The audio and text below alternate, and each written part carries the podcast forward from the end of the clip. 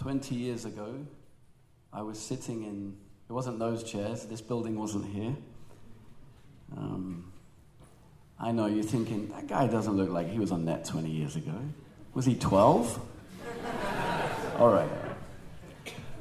But for me, WAPO is a, it's a place of grace.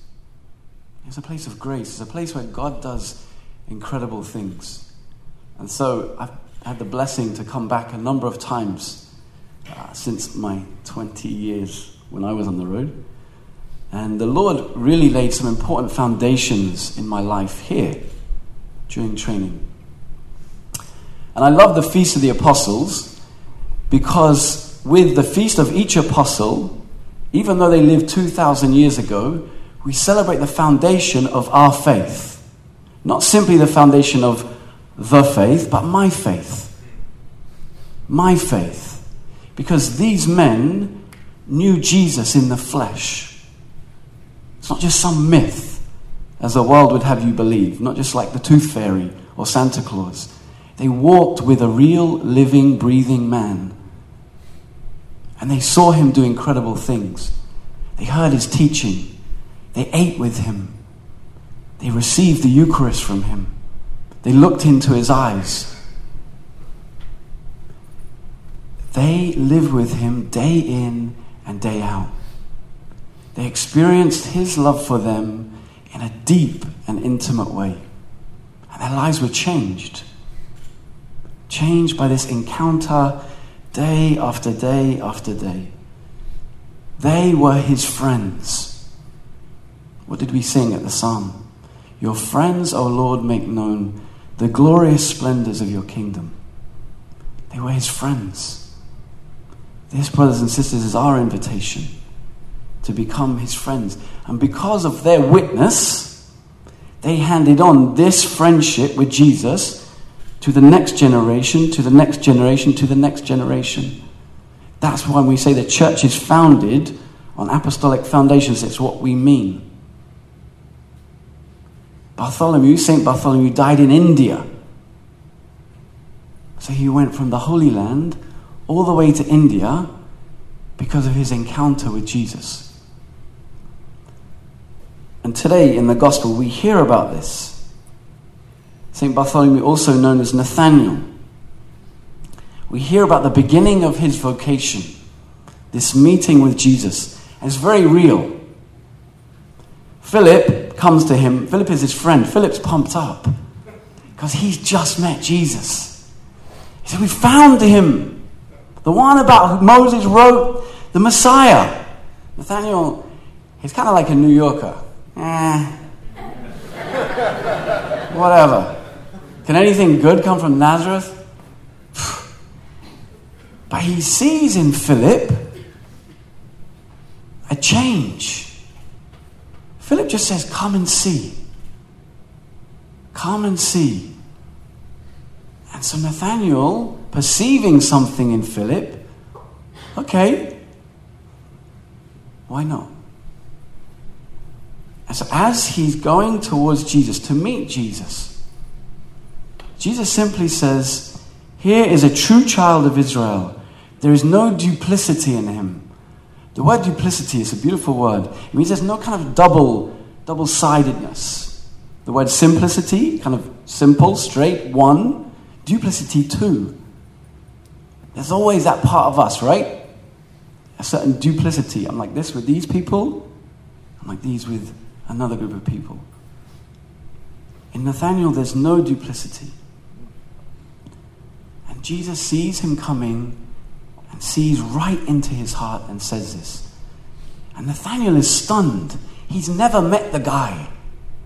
And he simply says to him, How do you know me? I worked in our youth program in the Bronx for a year. And if you told the kids off and they didn't like it, they're like, You don't know me. Like, who are you to tell me what to do? You don't know me. You know? And Nathaniel's like, says, It's not exactly the Bronx. You don't know me. But he's like, How do you know me? Like, I've never met you before. How do you know me? You seem to see inside of me, and we've never even met. How? And Jesus gives this very mysterious answer. Before Philip called you, before he invited you to come and see, I saw you under the fig tree. Now, we don't know what that meant. And there's speculation from scripture scholars. Was he thinking about his life? Was he pondering, where's God? Is the Messiah coming? What's happening? Was he struggling with some sin? Had he just sinned? And he just and the fig tree was this important place where he went to think. Either way, he knew what Jesus meant when he said, I saw you under the fig tree. And Pope Benedict has a, a beautiful reflection about the life of Nathaniel. He says this We do not know what had happened under this fig tree. It is obvious that it had to do with a decisive moment in Nathaniel's life. Nathaniel's heart is moved by Jesus' words. He feels understood and he understands. This man knows everything about me. He knows and is familiar with the road of life. I can truly trust this man. And so he answers with a beautiful and clear confession of faith Rabbi, you are the Son of God. You are the King of Israel. He feels understood and he understands. This man knows everything about me. Brothers and sisters, Jesus knows everything about you. Jesus has brought you to Net. Jesus has brought you to Wapo to encounter you in a deep and intimate way. And during training, Jesus will look deep into your heart and he'll reveal stuff to you that maybe you haven't wanted to look at. That maybe you've been afraid of, maybe that you don't even know about yourself. Maybe you've experienced this already. And you'll say, maybe in adoration, maybe during a talk, maybe during your prayer time, How do you know me? No one knows me like that. No one knows me like you.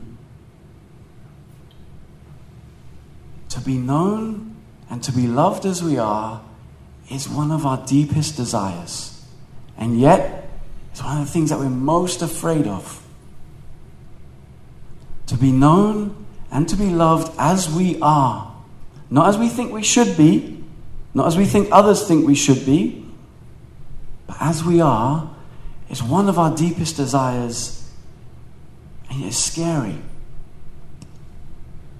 Confession is a beautiful sacrament because of this. You come before this, this stranger, often, this priest, and you tell him stuff that nobody else knows about you. Things that maybe you've thought about under the fig tree. Things that maybe you've contemplated in, the, you know, in, in your own heart, in your own room. And in that, in that sacrament, you are known and you are loved as you are. Training is a time for each one of us, especially you. I'm not here for long. But I would say, especially for the team members, but I would encourage the staff as well. I was on staff. Sometimes you can think, yep, I'm here, i have got a job to do. It's, it's more about allowing the Lord into every part of our lives. Yes, you have a role to play, absolutely. But you may be here thinking, some of the missionaries, if anyone knew this about me, Net wouldn't have accepted me. Jesus knows. Jesus knows. You may be thinking everyone else is so holy, so good, so happy. I'm not. Number one, that's not true. It's not true. Number two, it doesn't matter. Jesus knows. And Jesus loves you. He doesn't love you as you should be, He loves you as you are. He loves you as you are right here, right this day. And so, my encouragement for you as you begin this time here at Wapo, like Nathaniel, is to allow yourself to be known by the Lord first and foremost, and by others. Your small group is a wonderful opportunity. Quite honestly, my small group was such a blessing for me. I told my small group stuff I'd never told anybody, my, my small group leader, stuff I'd never told anybody. And it was liberating. Because the devil wants to lie to you, wants to say you're no good because of this, because of that, because of your past. It's not true. Jesus knows you. And God wants to be known through you. Just like, like Nathaniel. Jesus knew him and then he made him known. Amen?